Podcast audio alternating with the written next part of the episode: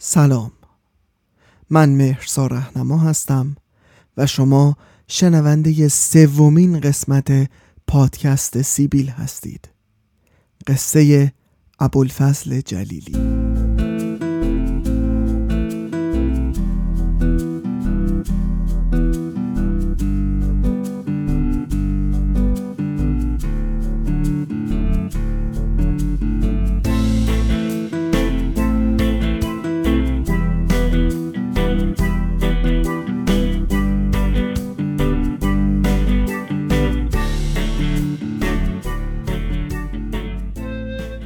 ما چند نفر بودیم که نیمه دوم دهه هفتاد تو هنرستان دانش آموز رشته سینما بودیم و دنیا رو کلا گرفته بودیم دستمون کلا سینمایی ها اینطوری هن. فکر می‌کنن خیلی مهمن و اصلا دنیا بر پایه اینا میچرخه برای من هنوز خیلی مونده بود تا بفهمم کارایی یه پزشک یه پلیس یه آتش نشان یه حسابدار یه نجار یه بقال یه معمار یه راننده یه کشاورز یه کفاش یه مکانیک یه کارگر و الاخر خیلی بیشتر از یه فیلم ساز در جامعه است. ما چند نفر اون زمان نه تنها فکر می‌کردیم از کل مردم جهان بیشتر می‌فهمیم بلکه در بین بقیه همکلاسی ها هم که اونا هم همین حالو داشتن اونا هم فکر می‌کردن از بقیه بیشتر میفهمیدن ما فکر می‌کردیم از اونا هم باز بیشتر می‌فهمیم. معمولا هم یه مجله فیلم یا یه روزنامه جامعه که بعدش شد توس بعدش شد نشاط بعدش شد اصر آزادگان بعدم کلا به فنا رفت دستمون می‌گرفتیم که غیر از خودمون بقیه جهانیان هم بفهمن ما عجب موجودات باسواد و هدفدار و خفن و اینجور چیزاییم که مثلا اهل مطالعه ایم و تو اتوبوس میشستیم مجله فیلم می‌خونیم و از این لوکس بازی ها. معمولا بین کلاسا یا وقتای آزاد می‌رفتیم بنبست اهورا یه سیگار قایمکی چستود می‌کردیم و آی بحث می‌کردیم آی بحث می‌کردیم آی بحثای ستای غاز می‌کردیم که نه سر داشت نه ته. این بنبست اهورا هم در واقع اسمش بنبست اهورا نبود. ما اسمشو گذاشته بودیم بنبست اهورا چون اهورا کشفش کرده بود و خیلی هم استتار خوبی داشت برای همون اون سیگار قایمکی و رود درازی و حرفای پرتوپلای چند تا جوجه هنرستانی.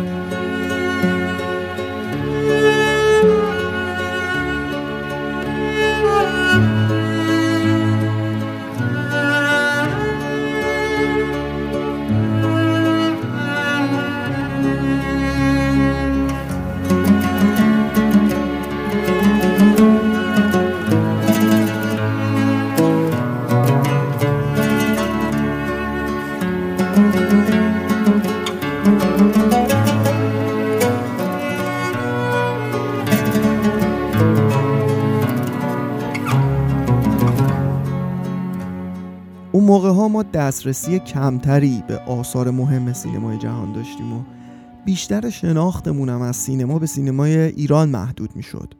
به جز البته اهورا که یه آقا فیلمی خوب داشت که کلی فیلمایی رو که ما فقط اسماشون رو مثلا تو کتابا شنیده بودیم این دیده بود.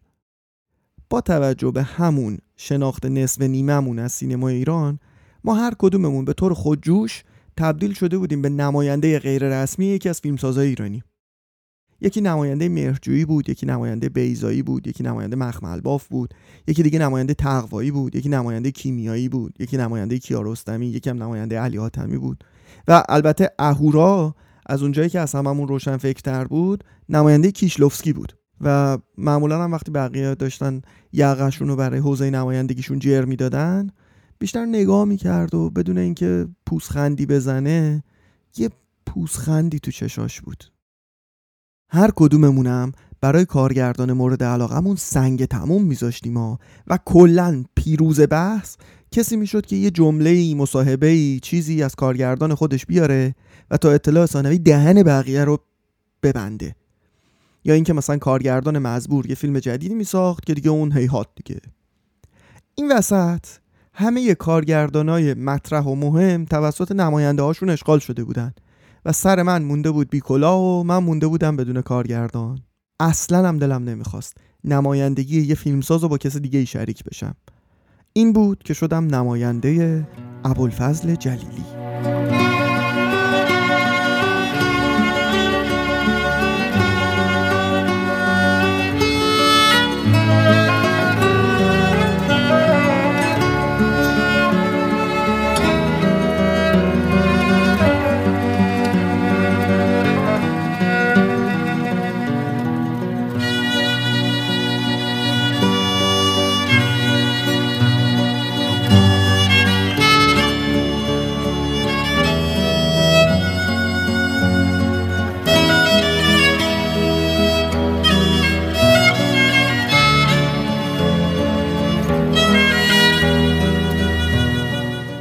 ابوالفضل جلیلی یکی از فیلمسازهای خیلی محجور سینما ایرانه. تا حالا هم هرچی فیلم ساخته اکران نشده. اون زمان من سه تا از فیلماشو بیشتر ندیده بودم که یکیش در واقع فیلم نیمه بلند تلویزیونی بود که فکر می‌کنم 16 میلیمتری هم بود به نام میلاد که یه بار تلویزیون پخش کرده بود. فیلم دیگه ای که از ابوالفضل جلیلی دیده بودم فیلم گال بود که اونم تلویزیون پخش کرده بود و خیلی هم روم تاثیر گذاشته بود. و البته فیلم رقص خاکم ازش دیده بودم که یه جورایی شاعرانگی اون فیلم و موقع به دلم نشسته بود. اما گال یه چیز دیگه بود. هنوزم معتقدم گال بهترین فیلم ابوالفضل جلیلی و جز فیلمایی که دوستش دارم. فیلم درباره یه پسرک روزنامه فروشی بود که مثلا زمان شاه به خاطر پخش اعلامیه دستگیر میشه و تا زمان معلوم شدن پروندهش به دار و تعدیب تهران فرستاده میشه. اسم اون پسر تو فیلم بود حامد زادراه. من هنوزم اگه فیلمی کار بکنم مستندی بسازم هرچی پایانش که می‌خوام تیتراژ برم توی اون بخش با سپاس از آدمایی که به حال کمکی کردن حتما اسم حامد زادراه رو هم می‌زنم. یه جورایی این شخصیت برام الهام بخش بوده و خیلی برام جذابه. هنوز. خب حالا تو چند تا جمله رو که من میگم تکرار کن. بگو من یک مددجو هستم. من یک مددجو هستم. حالا بگو من می‌خواهم اصلاح شوم. من می‌خواهم اصلاح کنم. یه دلیل دیگه ای که گال برام جذاب بود این بود که خونه ما توی بولوار آیت الله کاشانی بود تو منطقه شهر زیبا که دار و تعدیب تهران یا همون کانون اصلاح و تربیت تو خیابون بالایی و موازی آیت الله کاشانی بود و خیلی پیش می که از کنارش رد بشیم. یه بار ابوالفضل جلیلی توی مصاحبه گفته بود اسم فیلم رو به این دلیل گال گذاشتم که گال نامه یه زخم پوستیه و زندان هم مثل زخمیه بر پیکر اجتماع.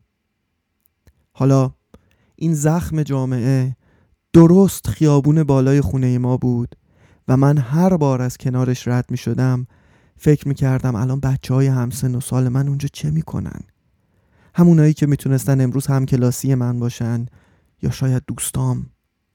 و اینکه چطور انقدر راحت ما از کنار این زخم هر روز رد میشیم. و چه شوخی لوسی که این زخم تو محله قرار داره که نامش هست شهر زیبا.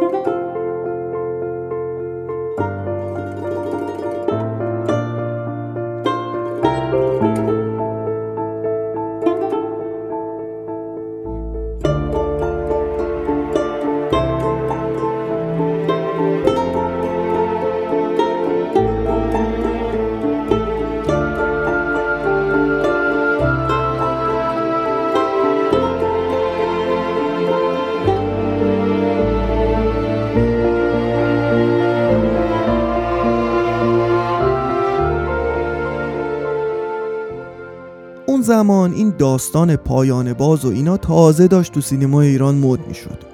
این قصه های قضاوت نکنیم و هر داستانی رو میشه از زاویه دیگه ای نگاه کرد و اینا هنوز را نیفتاده بود ولی زمزمه هاش بود و اوایل یه جورایی این مدل سینما بود. ولی فیلم گال پایان خیلی عجیبی داشت در حالی که فیلمی که سال 65 ساخته شده. از اون پایان بازای دپشا اینجوری بود که حامد زادراه همون قهرمان فیلم که تعریف کردم تو مدتی که زندانه انگار که روحش دچار گال میشه. این بچه که فقط یه بچه است کم کم داره توی اون زندان میشکنه. و پایان فیلم یک آدم کاملا گیجه و قاضیه هی سوال پیچش می‌کنه ازش داره می‌پرسه از کی خط گرفتی؟ کی بهت خط داده؟ کجا بودن چی بودن؟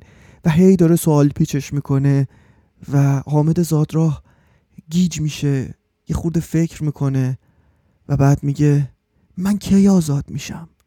وقتی پدرت زنده بود چیکار می‌کرد؟ آقا ما خیلی کوچیک بودیم که پدرمون فوت کرد. نمی‌دونیم چیکار کرد.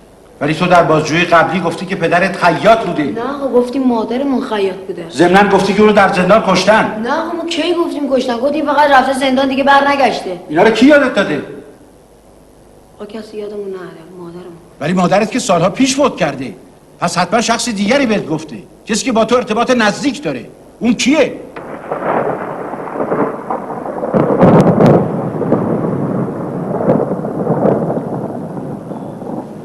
من کی آزاد میشم؟ و انگار تمام حرف فیلمم همینه. این بچه ها چرا اونجان؟ و اینکه کی آزاد میشن؟ خلاصه این پایان قشنگ بزرگترین سلاح من در برابر بقیه نمایندگان سینما ایران بود. چون اساسا بقیه فیلم های ابوالفضل جلیلی هم اکران نشده بود عملا در دفاع از ابوالفضل جلیلی دستم خالی بود. ولی از اون طرف اونقدر تو نقش نماینده ابوالفضل جلیلی فرو رفته بودم که حتی عکس ابوالفضل جلیلی رو تو کیف پولم کنار عکس بابام گذاشته بودم. اون وقتا مد بود. آدما عکس عزیزاشون رو تو کیف پولشون میذاشتن. انگار هر روز که از خونه بیرون می‌رفتیم قرار بود بریم جنگ و دیگه بر نگردیم پس عکس عزیزامون همیشه همراهمون بود. به هر حال من انگار از لج اکران نشدن فیلم های ابوالفضل جلی و خالی موندن دستم تو بحثا سعی داشتم این کمبود و در عشق خالصانم به ابوالفضل جلیلی جبران کنم در و دیوار اتاقم پر بود از عکسای ابوالفضل جلیلی که از روزنامه ها می بریدم و هیچ مصاحبه و خبر شرکت در جشنواره خارجی و اساسا هر چیزی که به ابوالفضل جلیلی مربوط می شد که در مطبوعات چاپ می شد از دستم در نمی رفت. بزرگترین آرزومم این بود که ابوالفضل جلیلی رو ببینم و یه جوری بهش ابراز ارادت کنم که بذاره توی یکی از فیلماش دستیارش بشم. ابوالفضل جلیلی بارها گفته بود که من بیشتر خودم رو مدافع حقوق کودکان می‌دونم که سینما ابزار منه برای دفاع از حقوق کودکان. خب منم دیگه کودک نبودم که بتونم توی یکی از فیلماش بازی کنم. آخه قبلنا تو همون دوره کودکی و نوجوانی بازیگر بودم. دو تا سریالم بازی کرده بودم. و همچنان معتقدم بازیگر خوبی می شدم اگر هزار رشته زندگیم که از هم در رفت درست به هم می تنید هی بازیگر گریه نکن. ما هممون مثل همیم.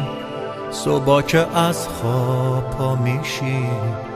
نقاب به صورت می‌زنیم یکی معلم میشه و یکی میشه خونه به دوش. یکی ترانه ساز میشه یکی میشه غزل فروش. کهنه نقاب زندگی تا شب رو صورت های ماست گریه های پشت نقاب مثل همیشه بی صدا. به هر حال زمان گذشت و گذشت و همه فیلم های ابوالفضل جلیلی رو دیدم. یواش یواش عکسای ابوالفضل جلیلی از دیوار اتاقم پایین اومد. همچنان دوستش داشتم ولی با فیلماش دیگه خیلی ارتباط برقرار نمی کردم. البته همچنان فیلم گال رو به عنوان یه فیلم خوب میشناختم. بعدها فیلم ابجد رو که از ابوالفضل جلیلی دیدم یه فیلمی که یه جورایی درباره خودشه یک شیدایی در کاراکتر فیلم بود که منم خود اون موقع هامو توش پیدا می کردم ولی هنوزم گال بهترین فیلم بود و هنوزم آرزو داشتم با ابوالفضل جلیلی کار کنم. حتی یه بار چند سال بعد از اون دوران هنرستان شماره تلفن ابوالفضل جلیلی رو پیدا کردم ولی هرگز نتونستم خودم رو قانع کنم که بهش زنگ بزنم. آخه زنگ بزنم بگم چی؟ شانس من بود یا هرچی بعد از اینکه مهاجرت کردم شبکه های اجتماعی هم خیلی فعال شدن. و انگار اینجوری شد که دیگه مهم نیست کجایی. همه با هم در ارتباطن. درسته از همه دور میافتی. ولی انگار نزدیکی. و همینم گولت می‌زنه. ولی دوری. ابوالفضل جلیلی رو تو اینستاگرام فالو کردم. متناشو همچنان می‌خونم. کیف می‌کنم. انگار برام یه دوست خیلی قدیمیه که همش نگرانشم و دلم می‌خواد از حالش خبر داشته باشم. هیچ وقتم نتونستم خودم رو قانع کنم بهش پیام بدم. پیام بدم بگم چی؟ ولی هنوزم دلم می‌خواد ببینمش. بهش بگم ابوالفضل جلیلی رفیق قدیمی تو که منو نمی‌شناسی ولی من زندگی ها کردم. دلم می‌خواد بهش بگم ابوالفضل جلیلی. من هنوز نمی‌دونم من از ایران اومدم بیرون یا ایران بیرونم کرد. ولی انگار توی یه قفسی بودم که فقط جاش عوض شده. دلم می‌خواد ازش بپرسم ابوالفضل جلیلی چرا ما هر جا میریم با قفسمون میریم؟ دلم می‌خواد بپرسم. ابوالفضل جلیلی ما کی آزاد میشیم؟ معنی خستگی معنی کهنگی معنی دلتنگی بیهودگی معنی انتخاب. کشیدن کسی از میان گزینه‌های موجود. معنی التهاب. افروخته شدن زبان کشیدن استرا معنی استراب هیجانی ناخوشایند همراه با بیقراری. معنی اجتناب. سازوکار دفاعی که در آن فرد از آنچه یادآور موارد ناگوار باشد دوری می‌کند. تو خیلی دوری. خیلی دوری. تو خیلی دوری. خیلی دور تو خیلی دوری. خیلی دوری. تو خیلی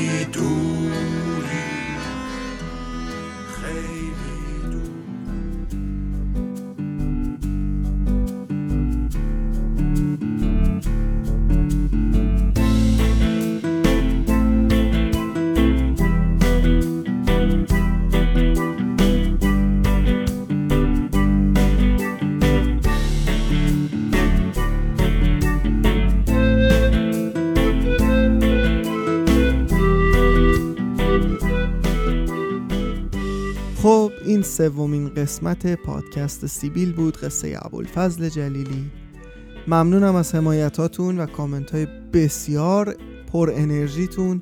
خیلی منو خوشحال کرده. اینستاگرام ما هست سیبیل پادکست. کانال تلگراممونم با همین نامه. و هر نظری هم داشتین می‌تونین به ایمیل سیبیل پادکست ایمیل بدید. و قسمت گذشته گفتم که ما توی گوگل پادکست هنوز نیومدیم ولی خوشبختانه امروز دیگه ما همه مشکلاتمون در همه پلتفرم ها حل شده. در تمام اپ های پادگیر می‌تونید ما رو پیدا بکنید. سیبیل پادکست یا پادکست سیبیل به فارسی اگر که جستجو بکنید این پادکست رو پیدا می‌کنید و امیدوارم که گوش بدین دوست داشته باشین نظرتون رو بدین و به هم دیگه معرفی بکنین. تا قصه بعدی. خدا نگهدار.